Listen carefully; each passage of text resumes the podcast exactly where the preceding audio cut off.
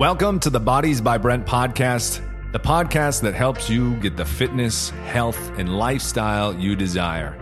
On this week's episode, we have Yovana Mendoza. She was on the very first episode I filmed in studio. She's a fitness influencer. Her last story, we went from raw vegan to her transformation to eating meat. And now I had her back on to share her journey of pregnancy. Raw, unfiltered, she shares everything. And had this idea for this episode because I've been training a lot of pregnant women and I'm around a lot of moms. And in Seattle, funny enough, I wasn't really exposed to a lot of that. And so I've just been becoming extremely curious about a woman's experience going through pregnancy. Because all the things I've been learning through training pregnant women, it's just, it's, it's intense. It's, it's truly amazing all the mental, emotional, and physical things that go on. And even in this story here, we probably didn't even touch all that we could. There's probably so much more that is happening that, you know, it would just take days to explain. So on this episode, Yovana is very raw. She shares about her experience with her miscarriage, her 30 hour labor, how this experience was transformational in a very spiritual and mental way also the benefits of eating placenta and what it was like returning to her fitness and workout routine post pregnancy. So, if you are thinking about getting pregnant, if you are pregnant, if you've had kids, I think you'll get a lot out of this episode. And if you're a guy, I think you should also listen to this episode because it is a wild journey and you will have a deeper, more profound, empathetic respect for women. It's uh, especially women who have multiple kids. Just one pregnancy seems like damn, that is a couple years sacrificing your body and your life, really. So, guys, please leave this podcast a five star written review. It helps out so much. I hope you enjoy this episode, and I thank you for being here. Yovana, welcome back to the studio. I think last time you were on, you announced you were pregnant, and now you're four months past being pregnant. Yes. Right? and so I wanted to have you back because I've been training so many pregnant ladies mm-hmm. and, and I've never talking to them about their experience is like very interesting. But when you're training, you don't get to really dive too much into it. And you know, I'm getting to that age where it's like has a little bit of my curiosity, you know, to be with somebody and have a kid. So, you know, I think it's an exploration. I think it's also a good opportunity for people or women who are like getting ready to like someone fresh after mm-hmm. to really kind of give their experience and you know your tips and all of that. Yeah. Right? So tell me about first why did you want to become a mom? Why did I want to become a mom?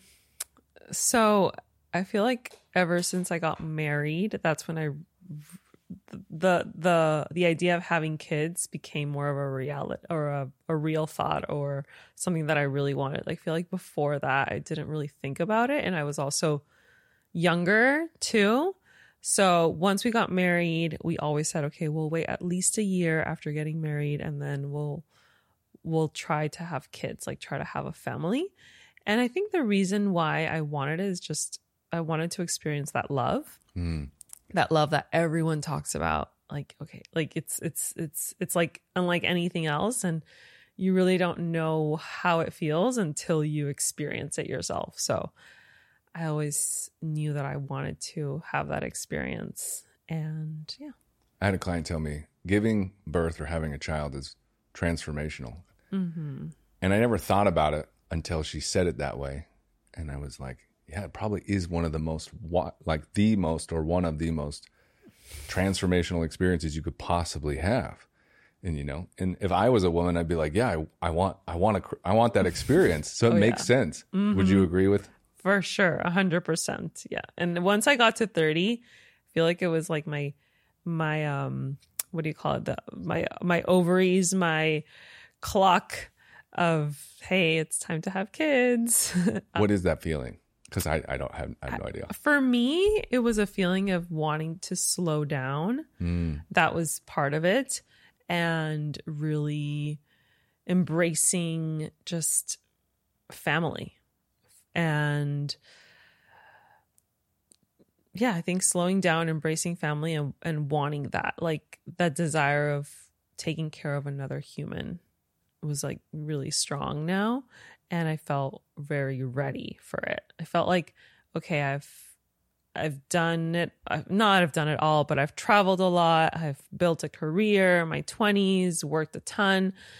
And now I'm just ready for for the next stage. I'm ready for the next chapter because your life completely changes when you have kids.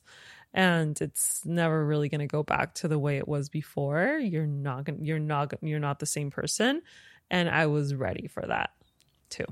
Mm-hmm. So what did you do and I want to talk about like how it changed you later, but what did you do when you decided, okay, I'm ready to start wanting to get pregnant? Was there, you know, what was the preparation? Like setting up, were there certain doctors you decided to start aligning yourself with? Did your diet start to change? You know, what were kind of like your preparation and like planning process? So the first time I got pregnant, I didn't really plan it at all. I just got pregnant. It was kind of an accident. Okay. And this was around May 20, 2020. Mm-hmm. And when I found out I was pregnant, I was like surprised, I was excited, but at the same time, I didn't feel like 100% ready just because it wasn't really planned. It was just kind of like, oh, it happened. Mm-hmm. And I think at the time, I wasn't really in the mindset of I'm going to prepare my body for pregnancy. At the time, I was doing a lot of intermittent fasting.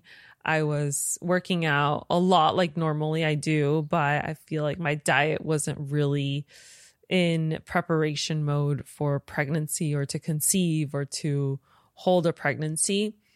And um, unfortunately, I, I lost that baby after three months. There could be many reasons. I never had an ultrasound, so I never really knew if the baby even had a heartbeat or like anything, right? But once that happened, it like I lost the baby, it made me really want a baby. I was like, okay, now I'm like really ready to get pregnant. So I basically let my body rest for three months. And in the meantime, I began to do a little bit of research on what things to do, what what are, what were some of the things that I could change in my lifestyle to prepare my body to get pregnant. So, some of the things that I started doing is looking at my stress. I started to lower the intensity of my workouts a little bit. I stopped intermittent fasting. So, those were like some things that I started doing right off the bat. And then, once I was serious about trying to get pregnant, that's when I saw a naturopath doctor in Orange County. And I basically went to get my blood work. He did blood work from uh, so he drew blood three times during my menstrual cycle to see how my hormones performed during my whole cycle to see if I had any, any deficiencies or imbalances. And then once I got the results, that's when he kind of gave me a protocol. And during this time of getting my blood work done and everything, I was quote unquote, we were trying to have a baby, but it wasn't really happening. So three months went by and then nothing. And then four months went by and nothing. And then that's when I had the consultation with him. Like he had all the results and he gave me a protocol. So basically, at the time, my thyroid was low, my T3 was a little bit low. So he gave me um, thyroid medication, which is basically desiccated thyroid from a pig. Um, I had some hormone imbalances, so he gave me some some supplements for that, and then he gave me like a diet to follow, which was basically removing all common food allergens just for a period of time to see if mostly like what dairy, eggs, dairy, eggs. I think it was peanuts, soy, um, gluten. I think, yeah, just the common allergens. Um, I I think yeah, uh, those are those are some of the ones that I remember. And basically, he told me to follow a high protein, high fat uh, diet and to reduce the amount of carbohydrates. Not not completely, but just reduce grains intake and uh, sugar intake, and just like focus my my diet on protein, fat, and veggies. Nice. Yes. What was your diet like then? Like typical day of eating, and why did he uh, suggest that? So I followed a a, a very primarily plant based. I don't want to see I don't want to say vegan or vegetarian plant based because I would have a lot of meals that were basically vegan. Mm-hmm. And I ate fish and eggs here and there, but I wasn't really into like chicken or meat or cooking with butter or any any like that, anything like that. So the change that I made was that I basically started including protein in every meal and every snack that I ate. Mm. Which was a big change for me. So that was one of the biggest things. And then I started cooking with butter instead of avocado oil. What's the idea behind adding more protein and then the butter and ghee? Well, because fat is really important to um, not only conceive, but to be able to sustain a pregnancy. And also, when you're pregnant, you need more protein. So that was another factor as well. And uh, fat is great for balancing hormones and just having create it creates just a good environment in your body to um, for fertility and to sustain a pregnancy as well. So that was the main reasons. And yeah, Was it pretty easy once you kind of made these changes to get pregnant? Yeah, yeah. Actually, I got so bas- uh, basically he gave me this protocol, and he's like, "Okay, I want you to stop trying to get pregnant. Like, do this for three to six months, and then in you know three to six months, try again. But like, don't try right now." So then we got pregnant like that week. I got pregnant that week. That's awesome. Yeah, I so know. next time, if you want to have another kid, you just do the same thing. Yeah. Well, there you go. I think the biggest thing was that I relaxed about it and I wasn't, we weren't trying. So I think that is a huge factor, like just relaxing and not thinking about, like, oh my gosh, is, you know, I'm ovulating this, these days out of the month. Like we have to do it then and, and then checking and yeah. So, so I, it was really unexpected. Like when my period didn't come weeks after that, like. I was like, wait, what's wrong? And then like two days passed, and then three days passed, and then that's when I did a pregnancy test, and then I was pregnant. At the beginning, I was a little worried because I was like, oh shoot, like I'm not really balanced. Like my thyroid is well, I had been taking the thyroid for for a while now, for like a couple of weeks. Mm-hmm. But my doctor was like, yeah, it's great. Just continue doing what you're doing and and don't stress about it. Like think positively and and and I just focused on eating really good and resting when pos like whenever I needed to rest and just taking it easy. I love that. Yeah. So, what was it like finding out, and who was the person you were most excited to tell? Dorian was the first was the most was was the one I was most excited to tell. Yeah. Um and it was it was just unexpected. Like I did not expect it at all, but I was happy. Um and I felt ready. And Dorian was really happy too. And we didn't we didn't tell anyone for like 3 months. So we just kept it to ourselves. I think it'd be tough. Yeah. Yeah, it was it was tough. Yeah, because we our our family came to visit. We didn't tell them. Did your mom or We sister e- ever like kind No, of get a clue or no, try to ask anything? or- No, No. no. They were just like they they all thought like, oh, they're gonna probably start trying in a couple. Like they all knew what was going on with like my doctor and everything. So they all knew that right now we weren't trying, or that's what they thought. hmm So no, they didn't. Like when I told them, they they didn't expect it at all. That was probably so fun them. Yeah. That was fun. Yeah. We they came to Austin and it was Mother's Day and I put a tripod with the camera and I was like, "Okay, I'm going to put the timer. We're going to take a photo." And I was recording and then I told him or Dorian said like, "Yovana's pregnant." And everyone was so happy. And that's I feel like it became a little more real once we started to tell people. Yeah. It's out in the world now. Yeah. It's a real thing. Yeah. I love it that. became a, So the first trimester, walk walk me through. You know what your experience was like. You know, did you keep on that same diet? Did your training change at all? So um, I actually began to add a little bit more carbohydrates just because that was basically every anything I everything anything I really craved because I was getting ba- bad nausea and just wasn't really craving eating at all. Okay. So the first trimester, I ate like a lot of sweet potatoes and potatoes. I was still eating protein and fat, but it was just harder to eat that and veggies too. So um I used to run. I haven't I haven't gone back to running yet. So around week 8 was when I stopped running just because I I noticed that I started I was getting very tired when I went out to run and Okay. I was really making it a point to listen to my body. So if something didn't feel right and it fell off, I would stop or change it um, or slow down or things like this. Um, I was resting a lot because I felt really tired. So thankfully, I was able to sleep in a lot during the first trimester. I was still working out, but just taking it a little bit more easy.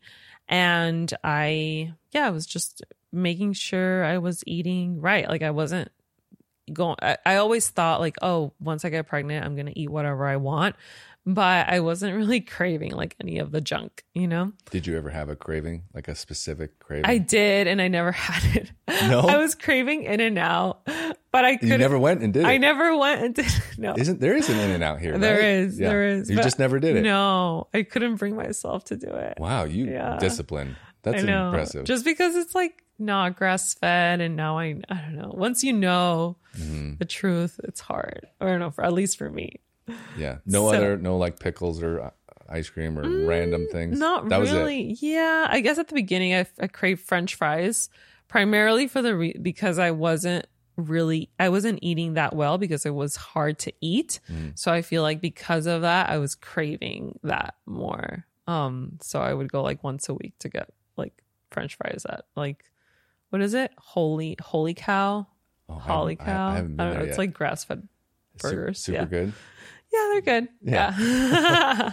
What were the? Did you start to notice any like mental, emotional, or physical changes start to happen? No, it's pretty early on, but not too much. Mm, mental emotional i mean i guess the biggest thing was because since i had had had a miscarriage already for me it was really important to just stay very positive about the pregnancy and just have thoughts that everything's going right and like my baby's healthy and i'm healthy and my body's healthy. Um so that was the biggest thing i think mentally to like not let myself go into these thoughts of like what if this happens or what if that's ha- that happens like anxiety. So just staying like very positive about the pregnancy. And yeah like my body was kind of starting to change a little bit but not too much um but i felt fine about that it was yeah mostly just i was really i, I felt i feel like i love being pregnant and i really embraced it since the beginning and like really enjoyed it so That's awesome. Yeah. And then moving into the second trimester, mm-hmm. I imagine you're really starting to fe- feel changes. Yeah. Or- yeah yeah that's when i saw like started to get like a little bump and i was i feel like the second trimester is the best trimester because i wasn't feeling nauseous anymore i was feeling energized again and The sweet spot. yeah the sweet spot i felt like i felt really good so i had like energy to work out all the time and How often do were you working out everything. and doing all that? like five times a week yeah Yeah. yeah, five times a week approximately And still eating the same. And you know, I was working out with you. Yep, yep. So I would go two times. At first, I was going three times a week, I think. I think yeah, so, yeah. three and then two. Yeah. And then I would do Pilates or cardio, like the elliptical, um, things like this. So I would, yeah, and walk every day. I'd walk every day. So how important do you think it is active?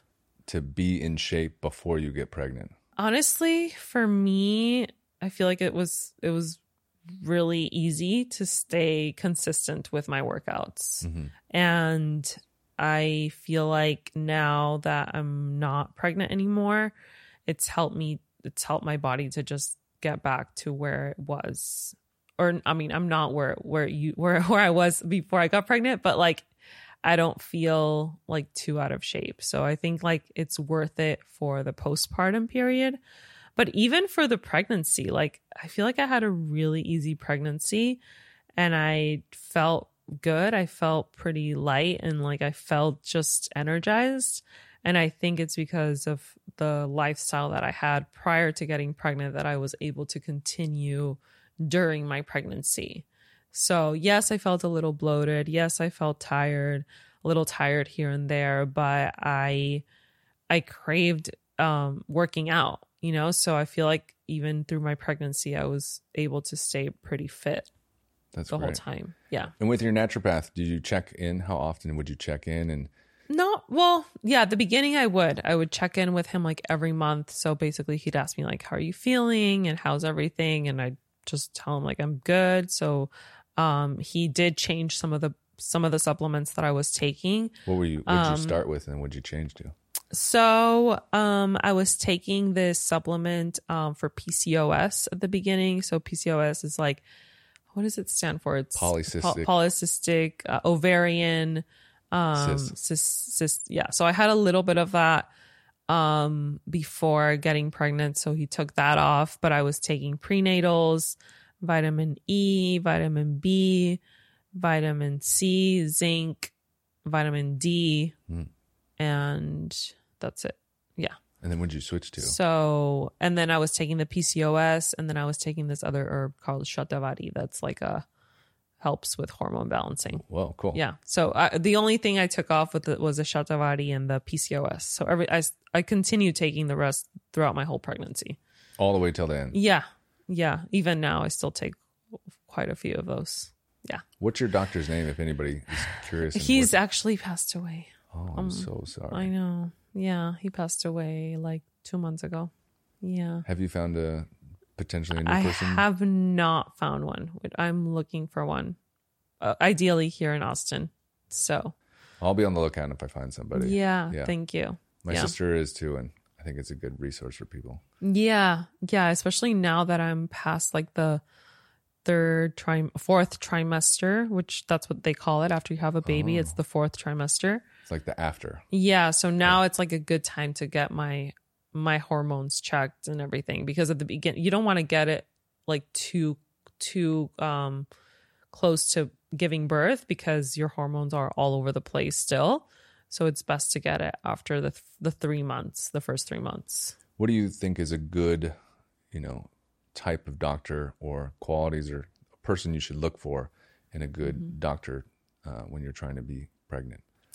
I think someone who's open to alternative ways of healing or letting your body heal because yeah, just I- wouldn't feel comfortable going to like a doctor who just uses western medicine. I feel like our bodies are designed perfectly if we're in the right environment and we just take the right herbs our bodies can heal naturally. So I like looking for a doctor who will help me do that instead of just giving me something artificial to take and like use as a band-aid. I really feel like get finding a doctor who will get to the root of the problem and heal that is is really important. But also like the doctor that i was going to was integrative medicine. So he was also open to western medicine if it was needed. Yeah. so not close to that. I think that was like that's always what i look for. And you had more of a holistic birth plan as well, right? yeah hmm What What was Yeah. that plan?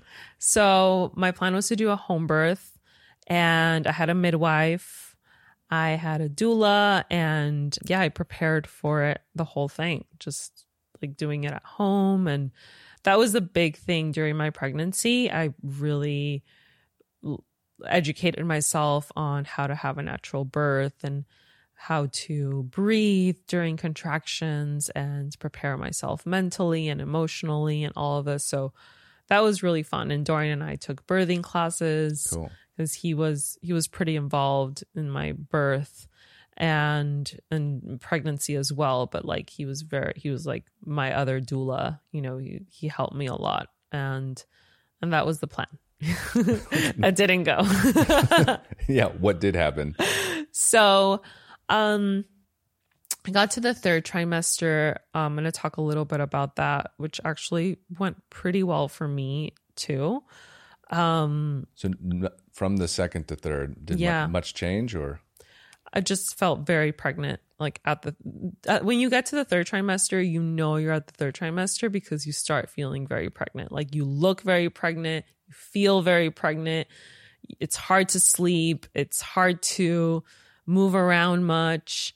Like it's hard to even eat because you don't have a lot of space in your stomach. yeah. Like everything just gets scrunched up in there. And I feel like you get like this nesting syndrome where you want to get everything ready in your house and it just starts to become like very real. You feel the baby a lot moving all the time. Got a little more tired, slow got a little slower. You know, just everything starts to, to change a lot. Yeah. Are there particular things you would do or you would be around that would make the baby kick? I'm always curious about that. Um, thinking. I mean, we always played the singing bowl for her when she was in my in my stomach. Would you lay it on your belly? Or? Like very close. Yeah, very close. Yeah, and then she would start moving when we did that. Oh, I love that. And then you find that like the baby moves at certain times of the day. So for me, it was she'd move a lot around three, four a.m. So she'd wake me up, and then I would, I wouldn't, I wouldn't be able to go back to sleep. Like she would just be moving a ton in there. Yeah, just Wow. is wi- is a wild feeling. It's pretty cool. Looking back on that third trimester, is there anything you would change? I think now knowing what I know, like now that I have the baby, the only the thing that I would change is to relax a little more. Like I feel like I was really into preparing and researching and reading and like hearing all the podcasts and like going to the chiropractor every single week, going to acupuncture every single week. Like I was very like adamant about doing all the things. And I think I would have if I just relaxed a little more, I it would have been better. And then also just now because breastfeeding has been a whole issue for me, I feel like if I like preparing a little more for postpartum or like at least knowing about like postpartum or breastfeeding, these kinds of things that I didn't really prepare for hmm. when I was pregnant because I was so focused on the birth. So, number one would be just relaxing and just kind of, yes, doing the research, getting educated, but also just letting your body do its thing. Wow. Yeah. Take me to the day you went into labor. So basically, what happened? So, since I loved being pregnant, and I guess my baby loved being inside of me I think too. I remember you telling me you were like due, and then it just kept going and going Yeah. and going. So the due date is also like it's never it's you're never going to have the baby on that day. It's an estimate. Yeah, yeah. So it's an estimate of when you may have the baby. It can be 2 weeks before, 2 weeks after basically. Anywhere in between. So my due date was November 8th and usually for first time moms it's very normal to go 10 days past your due date. So my due date came and went and I was like, "Okay, well, I'm a first time mom. I'm I'm sure it's pretty normal." And and then 10 days later came and I was still pregnant. And so by the time I was 41 weeks, I was like, okay, you know, your due date your due date is normally at 40 at 40 weeks. So I was 41 weeks and that's when I started to do all the things to induce my labor naturally. Like taking tons of raspberry drinking lots of raspberry leaf tea, taking baths, going on walks every day, like taking herbs like i was doing everything. And i wasn't really having contractions or and, and i feel like like mentally now looking back like yes i wanted the baby to be born but i i don't know if i was completely ready.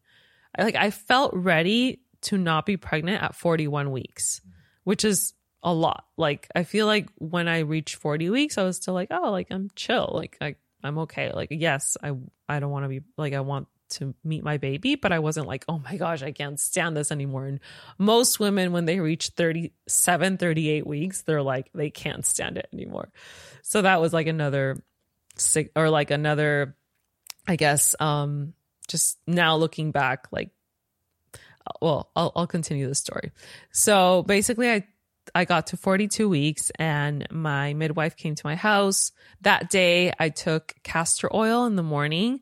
So castor oil is like the most potent thing you can do to induce labor naturally.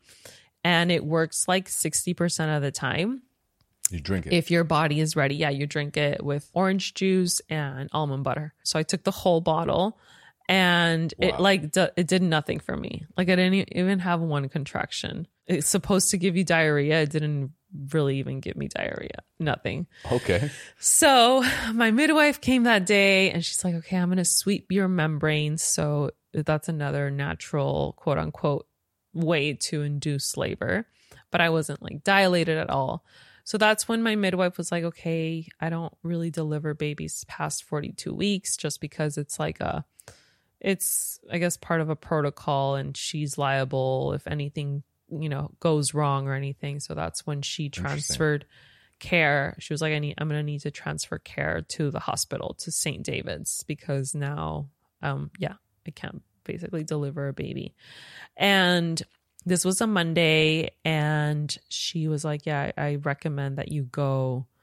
The sooner the better you go, because if you get there too late, they're going to treat you more as an emergency and they're going to want to go straight into like a C-section or something. So then I I had 2 days before I turned 42 weeks, I had an ultrasound and everything was good. Like the baby was measuring normal size, like she wasn't too big. I had plenty of amniotic fluid, which is one of the reasons why people get or doctors may get worried if you if you're going too far because you you don't have as much fluid but I had plenty of fluid. She was fine.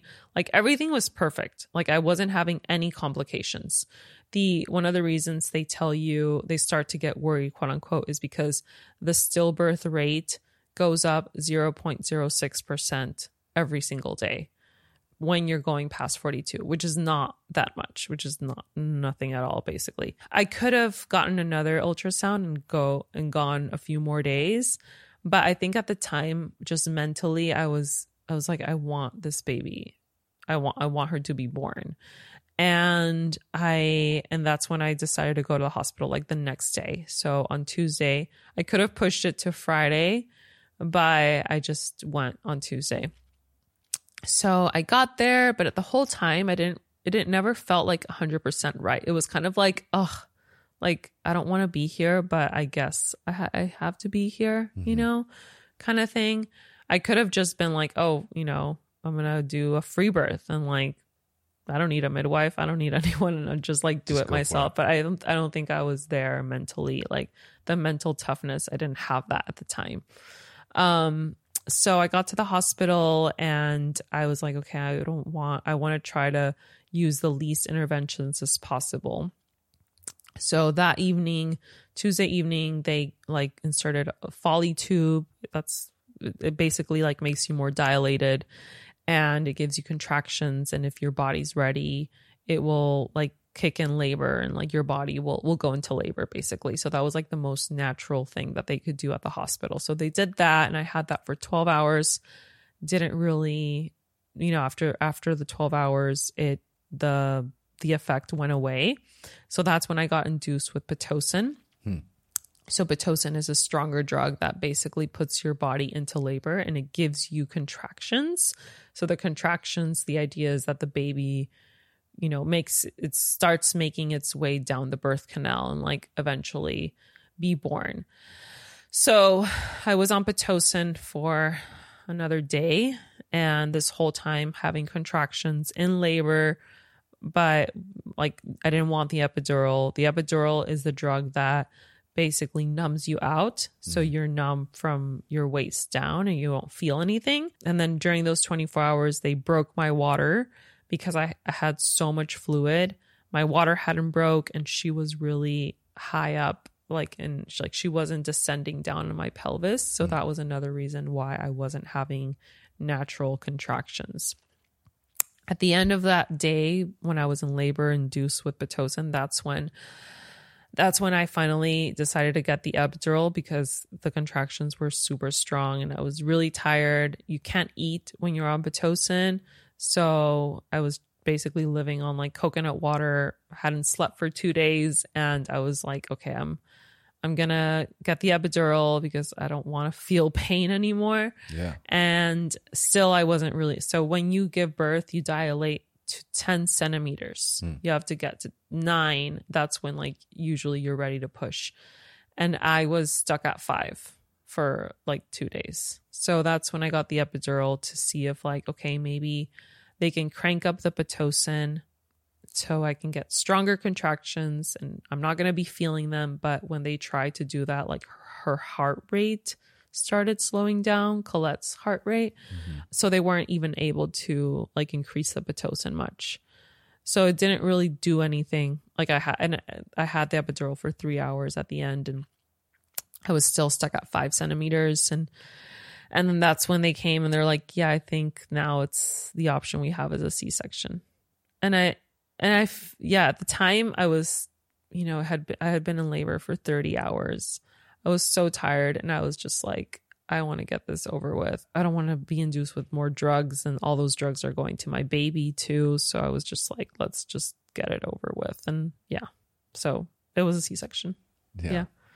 Yeah, which is wild. It was like the you know the the thing that I least imagined possible that would happen. Like I never crossed my mind that I would have a C-section. I was not prepared for that mentally at all. Yeah, it was not on your radar. Even. Uh, no. No, no, You were gonna give birth supernatural, and Yeah. I was have a I was going to have a home birth with my tub and you know, have my diffusers and my essential oil, like my music and like play a sound bowl. and- yeah, exactly. Um, it, it was, makes me think like what what like way back in the day how in, intense it would be if you didn't have all those things to help you. yeah. You know, like C-section. It's like women go through some gnarly. That's a gnarly experience, especially if you didn't have all that support as well, and it already was very intense. Yeah, I mean, it kind of like I, I always that's exactly what I like. What I learned about when you go to the hospital, you, I guess, your rate, your chance of getting a C section is like thirty three percent or something. So because all of those induce inductions lead, most of them lead to a C section. Got it. So now looking back, I just don't think that she was ready or I was ready because I, it was a completely normal pregnancy. Like everything was fine. She was good. I was good.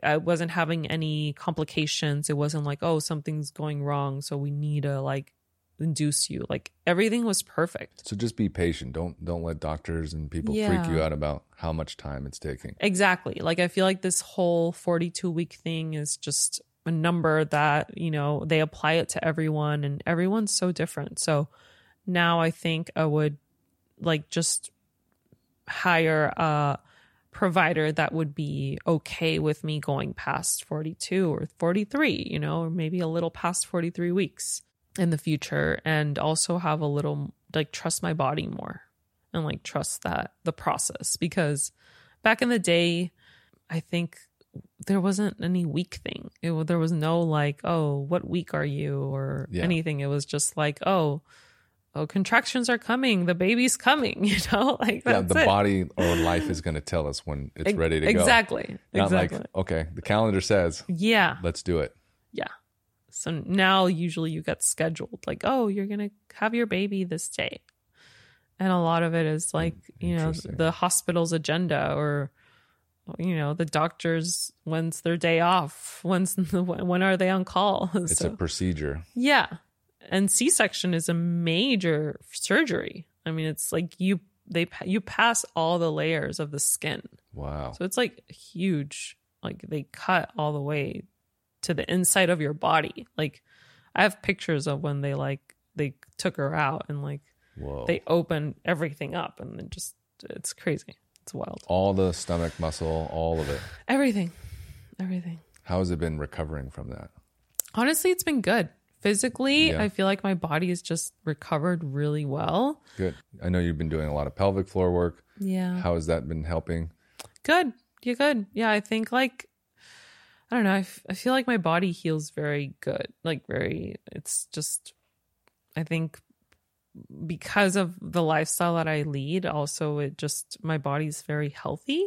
So I think it's been more of like the mental healing that I wasn't prepared for that. Like that's been a little bit tougher, but physically, I mean, I was I started to do walks like around 2 weeks and then took me a little bit of time to start working out, but now that I'm I feel like I'm getting more in the groove of it, like my everything feels fine. Like I feel I feel really good. I love that. Yeah. And I noticed, you know, we talked about it being a transformational experience. What was, you know, what was the experience of meeting Colette for the first time? Mm-hmm. And, you know, now that you've given birth, how have you just changed, you know, as a human being? I've become a lot more selfless. Like it's not just about me. Uh, I mean, first I think about her now. So now I'm learning that balance of like, okay, I still need to take care of me first before I can take of some take care of someone else. Um, but yeah, that that's like the first word that comes to me. It's like selflessness because you don't it's it's not about my my drama or like what's happening with me it's like now i get to take care and protect another human being. And now i'm thinking of like how am i going to educate her? What am i going to teach her? Like what what uh, what is the example that i want to that i want to set for her? Like now it's not just of like oh i'm gonna listen to this music because i i want to listen to it. No it's like now it's like a baby's listening to this too you know another person. So do i want them to listen to this? Or or maybe maybe it's not that a that good idea you're like know? thinking way bigger way more long term oh yeah. yeah. Yeah. It's a it's a bigger picture now. It's not just like about me me me me me which is really nice honestly. And so what was the feeling when you first met her? Like describe the first feeling i was in shock. Like I couldn't believe like oh my gosh is this actually real? And then just like awe admiration. So much um just love obviously like this unconditional love that you feel. And I just felt grateful and extremely grateful to life. And I felt like I don't know it's just it really it came to complete me in a way that I didn't know was possible, that I didn't know I needed. She came to fulfill like a very special place in my heart. So, yeah, it's been great. It's been really good and I feel like I've really enjoyed every everything. I've the first the first weeks I was in a complete baby bubble and yes, you there's like hard moments just because everything is new and you suddenly have a baby that you have to take care of and that wakes up every hour you know around the clock and you're not sleeping at all and you you barely have time to even like brush your teeth or you know eat or take a shower but it's it's really it's really beautiful. And it's it's crazy how they're such a small little being. Like their body's so tiny but their spirit is so big Mm. So even when you go into a room and their their presence is there, like it fills the whole the whole room, even though they they're just sleeping or they're just like you know they're so tiny. That's incredible. Mm-hmm. Yeah. And then after that, you said you the physical part was pretty easy to recover from, mm-hmm. but the mental and emotional not so much. Yeah, I think because I was just part of the, the reason was because I wasn't prepared for it. And then also letting go of of that of like, oh, it didn't happen the way I wanted it.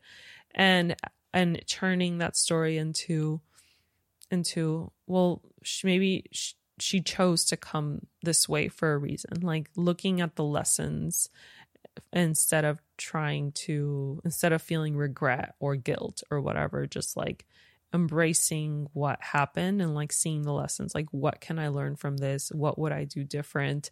And seeing the beauty in it as well because i think that the person that i was then is not the person that i am now. And i think now like going what i what i went through knowing knowing what i what i went through i wouldn't i would just make other decisions. And and I also think like there is a greater purpose too. Like I've I, because I share my life on social media, once I shared my birth story, like so many women go through what I went through because that's the medical system. Like that is that's usually what happens at hospitals. Um so I think that if I can use like if my story can be a testament or a, sto- a, a testimony of like for my next pregnancy. If my plan is to have a VBAC like you can, that it can happen. And and I think yeah I just think that God's going to use my story for a greater purpose as well. That and just letting go of of of this expectation that I had of me and like seeing that she's she's here she's healthy I'm good. You know, everything's perfect. Like, yes, it wasn't what I planned, but at the end, I got a baby yeah. too. So, yeah. And you, did you suffer also from depression and anxiety from uh, other than those thoughts? I feel like anxiety, yes. I don't. I think I definitely felt like the baby blues, which I think is pretty normal. Just what, what is that? So it's postpartum depression or anxiety. Yeah. What? Why does that occur? Um, I think big part of it is the your hormones. I mean, you're just hormones are all over the place. You're sleep deprived. Yeah. You don't sleep. I mean, the first month you don't I I I wouldn't sleep like through like 2 hours straight was like the most I slept. And that's a lot for some women they don't sleep they maybe sleep 3 hours in the whole day, you know? So the hard part does not end after birth. No. it just No. begins. Yeah, it Yeah. begins. And I think a big part of it is sleep deprivation. I think that's a big part of the baby blues too. Because it's it's it's a big duality. It's like, oh my gosh, I feel so much joy and happiness, but at the same time it's like this is hard. You know, it's a lot of work. It's very demanding. They rec- they need you for literally everything. And they are just coming out of the womb adjusting to this new world. So for them, everything is like uncomfortable. Like they cry a lot at the beginning. Mm-hmm. And because they they they're they're out of their bubble. Like they're they were cozy inside and now they have to deal with being hungry and like going to the bathroom and like they don't know how to how to soothe themselves to sleep, you know? It's like this whole new world for them. They want to be held all the time because that's what they were used to in the womb. They were always being like they're in, in a way being held, and now they like I for the first the first month I couldn't put down Colette. Like I had to be holding her like the whole time. So that's it's just it's just a lot. Yeah. Wow. Mm-hmm. And I know you also had kind of complications with breastfeeding, or that was challenging. Yes. So I think a big part of the reason for that was that because of the birth I had, I was just and all the drugs. Like the the more natural your birth, the birth that you can have, the easier breastfeeding will be because your baby also comes out kind of drugged, you know, from all these Yeah, it makes sense. yeah, the pitocin, the epidural, the anesthesia, all of this like is going into your baby. So I think that was a part of it, just like the the traumatic long labor that I had and all of the drugs that it wasn't it was it was hard for her to latch at the beginning. So usually when a baby comes out, they will latch within the first hour and start nursing. Mm-hmm. But she wasn't really able to latch. And another part was that my nipples were kind of flat. So hmm. that made it a little bit harder for her, quote unquote, which shouldn't be. Hmm. But I think because of that, that that that was like that wasn't a good start to our nursing relationship. So then I was given this nipple shield, which is like a it creates like the like a it's like a it's made out of silicone and it has like a nipple form to it. So hmm. then the baby's able to latch. So the first two days, usually colostrum is coming out hmm. of your of your breasts, which is a very dense and thick milk. It's basically drops um, because their stomach is there is like a it's very tiny. It's like I don't know, like a, they they they probably eat an ounce of milk of like of colostrum in the whole day. The first day, yeah, it's very very small. So colostrum is and it's like it's called like liquid gold because it's very it's lo- it looks like gold. Usually after 2 3 days that's when your milk comes in. So your milk changes from colostrum and it becomes more bountiful and it turns into milk. So my milk when it was supposed to come in at day 3 didn't come until day 10. Okay. So it took many days for my milk to come in. You think it's mostly probably from the drugs? I think from the birth, yeah, that was a big part of it. Yeah. And because I was us- using that nipple shield, so usually what what makes the milk come down is the baby's suckling on the breast. Hmm. So that sends a signal to your brain to produce milk. So because I, I had that nipple shield thing, the the the the nip the silicone, Yeah. it wasn't I wasn't getting that straight contact from Colette to let my body know. And I was really tired from the from the surgery. I hadn't really I didn't really eat like the first week because I couldn't. I was I was so tired and you need to eat. Like you need like you need that nutrition to produce milk. So since my milk wasn't coming in, I started supplementing like since day 3 because she needed to eat with donor milk. So my friends donated breast milk to me. So I was able to supplement with that. And then my milk finally came in, but ever since ever since the beginning I've had low milk supply issues and because her latch wasn't great, she had a lip tie. She was very slow at the breast. She would fall asleep often and and so that wasn't that wasn't telling my body to produce more milk. And I also had breast reductions, two breast reduction surgeries when I was in, in 2013. So there could have been some nerve damage there as well. So then because of the nerve dam- the nerve damage doesn't send, send as many signals to my brain to like produce it. There could be a few problems, but so now, you know, 4 months in, I I do breastfeed her, mm-hmm. but I supplement with donor milk or formula that we make we make at home. Yeah. Yeah. So I I guess she gets like 50% of her intake from me and then 50% from from supplementation. Okay, that's good. Yeah. I think it's it's fine. Yeah. Got the best of world both worlds. Yeah, both, right? yeah. How long do you think you'll plan on breastfeeding? As long as we both want. Like I'm open to doing it for a year, for 2 years. Mm-hmm. So, yeah. And I think that also yeah, I don't I don't, I don't like it it it's it's definitely your hormones aren't the same when you're breastfeeding. So um yeah, just I I- like I feel like it gets easier. It will get easier as time goes by because they slowly after after the first 11 months they start they they don't they're not drinking as much milk. They're eating other foods. So it gets a little bit easier but I feel like at the beginning it is very demanding on your body just nutritionally because and and yeah just your body's producing milk so it's it's a lot of your body's I don't know it's demanding a lot from your body It makes sense. yeah yeah, hmm Yeah. So how are you doing with everything now? I feel really good. I feel like in a really good place. I started seeing a therapist to heal my birth trauma, which has really helped. And the whole breastfeeding thing was a struggle for me the first months, but now I feel like we're in a good flow. She likes she's latching well, she feeds well. I love it. like You're starting to lift weights again. You guys got a squat rack in your garage, which is awesome. Yeah. I love it.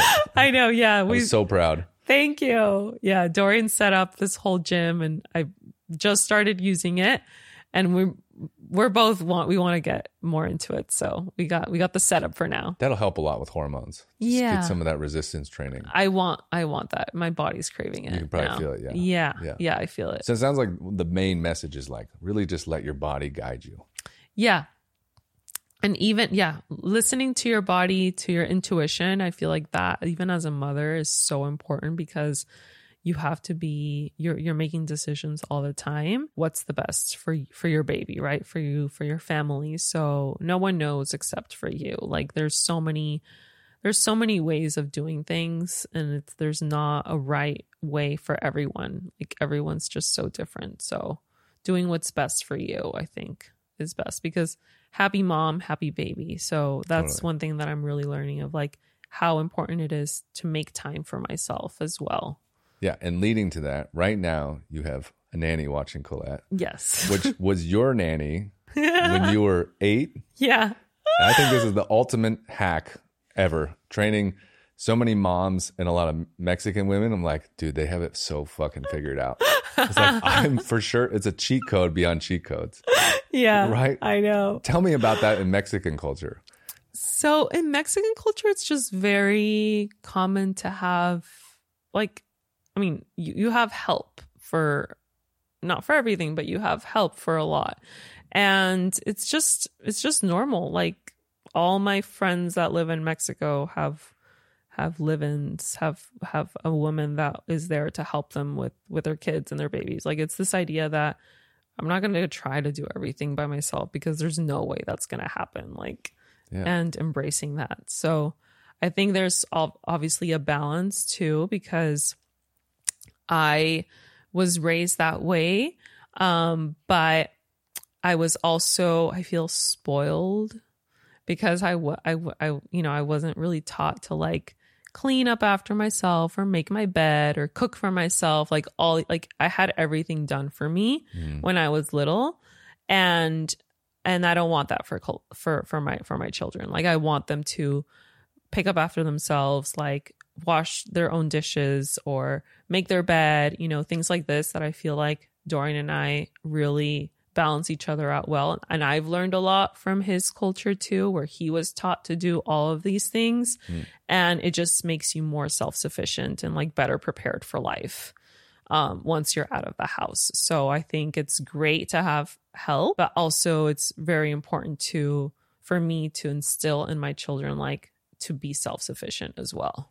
Yeah, give them Yeah. some responsibilities. Yeah, exactly. Yeah. So, yeah, but it's great that I can have someone watch Colette for an hour while I work out, you know, and that's Yeah. it makes my it makes makes me feel healthier, like mentally better, and I can be a better mom for her. And Yeah, I th- I think American culture, there's a lot of like martyr, like Mm. you know, mothers feel like they need to, or we're I don't know in our American culture, at least when I was growing up, it's like the mom has to do everything, Mhm. and there's a lot of pressure on that. And if there's no grandparents, like they got to do everything, and yeah, yeah, I could see how yeah, if you had time to go do whatever you need to do, take care of yourself, and have some fun, it's like you're just gonna bring more, even better energy into the home, oh for sure, and be able to give more presence and and more energy to the kids. yeah. It's yeah, it makes total sense. Yes, and it's not about having someone else raise my kid. Like I'm I'm the one that's raising them, but it's like those little moments during the week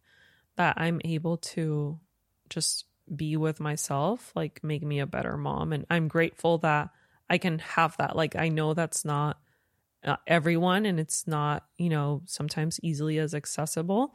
So I think that having a community is really important. I think back in the day, that's what we had. Like we lived near people where, hey, can you watch my kid for an hour? You know, like friends and family lived lived close by. So, um, I think that that is like our goal to have in the future, where we can live close to friends and we can have that community aspect that is so important. Yeah, I think community is a key piece that I've learned in the last year or two because of the pandemic. How important it is to have people around you, mm-hmm. especially as I get older, raising a family or just your own mental and emotional well being. Yeah, Right, I agree. and you guys are agree. in the process of building your own place. Yeah, we're building a house. It's getting closer. It's been, we've honestly taken our time. We're not really rushing anything. So we're right now picking out all the materials and hopefully start construction like in the next two months or something. What is your vision with your house? And are you having friends also build near you? We are, we, I, I live close to friends. Yeah. Yeah. And some more friends are moving close to us. There you go. Yeah, so it's gonna be cool. It's gonna be a one story house, and we're we designed it to how we want it, like our needs. So it's yeah, and we're What are some key things you've like taken out that a lot of people normally have and you've added in? so we're not having any a microwave. There's not gonna be a place for a microwave in the kitchen. Cool. That's like I don't know, a random thing. Um, we're not gonna have Wi-Fi, so it's gonna be like a. It's not gonna be a smart home. It's gonna be just, yeah. We're trying to limit the amount of radiation that we can. We're um, making it a point to use um, materials that are free from toxic from toxins. Um, and yeah, those are like the big things. We want lots of light, obviously, and we're bringing in some things from Mexico to add like kind of like a Mexican flair to it. Love it. And yeah, that's it. We're making we're building a gym, so we're gonna have a gym, which is I'm very excited for it. Yeah, And then your sauna cold plunge, yeah, right? uh huh. That's my dream too. It's like if you had your gym, sauna cold plunge, and I love the one story idea. That's that's Mm. awesome. yeah, Um, and a community, mm-hmm. right? yeah. And just slow down and live life. Oh yeah, Is that kind of your what is your vision? Vision? Yeah, just I mean, I feel like we'll live there for a, I don't know how long we'll be there, but I think I think in the future I would love to live in a place with just more land, um, and a little bit more out of the city. keep gradually going. yeah, exactly. Keep gradually like, going over. But I think this is like this, is, this has been a great, a fun project, and I think it'll be good for the next few years. Yeah. I'm excited Mhm. to check it out when it's. Yes, you have to cut. Yeah. Yeah. Well, is there any advice for new mothers or new women who are newly pregnant uh, that you have? I think the biggest advice that I have is to I think food is really important. And I think there's this I don't know this idea around when you're pregnant you just eat whatever you want. And I think really dialing down on good nutrition during pregnancy is so important because you are what you eat. And that's not just nourishing your body it's also nourishing your baby. Hmm. So even when they're born like they're going to crave the foods that they ate during the womb. So setting that foundation for them since since pregnancy is so important. Um one f- book that i recommend is real food for pregnancy. It was really it's I, I really liked it. So that's one thing. And even like for postpartum it just sets a good foundation as well. Um and for life like for you know when you raise kids and just nutrition and like the types of foods that you have in your house um being very conscious of that like before you bring a baby into this world because a lot of the disease that we have nowadays comes from the foods that we're eating so, no processed oils and just looking at the like where's your food coming from. So that's one thing and then another thing is I feel like during when you're when you're pregnant, you if you go to the hospital or with a midwife or you just you have a care provider that you just trust for everything and like literally just listen to whatever they say. Like I'd say do a research on your own. Like learn about birth, learn about labor, like learn about these things. Don't just believe everything that, you know, someone is telling you because you can make decisions for for yourself too. Like I feel like as women we have lost a lot of this um innate um power that or just yeah, intuition that we have within us and we place a lot of our trust in other people outside of us. So I think listening to that a little bit more is important as well. And um, yeah, having a supportive team. I highly recommend getting a doula. Very helpful. Anything about Yeah. placenta? I know you have, you capsuled your placenta, yeah? Yeah, yeah. So I my doula dehydrated it and made it into capsules. It's great for so hormone doulas could balancing. do that for you. Yeah. Yeah, it's great for hormone balancing, great for postpartum. I feel like it gives me energy. Um I I was planning on eating it raw, but Mm-hmm. since I didn't have a home birth, I wasn't able to do that. Mm. But I was going to put it in a smoothie and eat it like right after giving birth. That was my plan. I mean, animals eat it. Yeah. Yeah. You got one opportunity to do it. Might as well. Mhm. So it's supposed to help with what? Hormones and Hormone balancing, energy, breastfeeding too. It helps with milk production. oh yeah. Mhm. That's great. Yeah. Last question. When is the second baby? Um, we, Dorian and I were actually talking about that today. So, because I had a C section, you ideally have to wait a year and a half Okay. after, To really heal. yeah, to, so everything can heal to have a successful VBAC as well. Because my my idea is to have a vaginal birth after, um, at home, and so if I think I, I think I'll wait like a year and four months. So November, November, December, January. I don't know the beginning of next year, sometime. Yeah, we'll start trying. yeah, I'm excited for you. because I'm 33. I'm gonna be 33 already, so I want to have them before I'm 36, ideally. Okay. Yeah. I love it. Yeah. Well, I feel like I've learned a lot.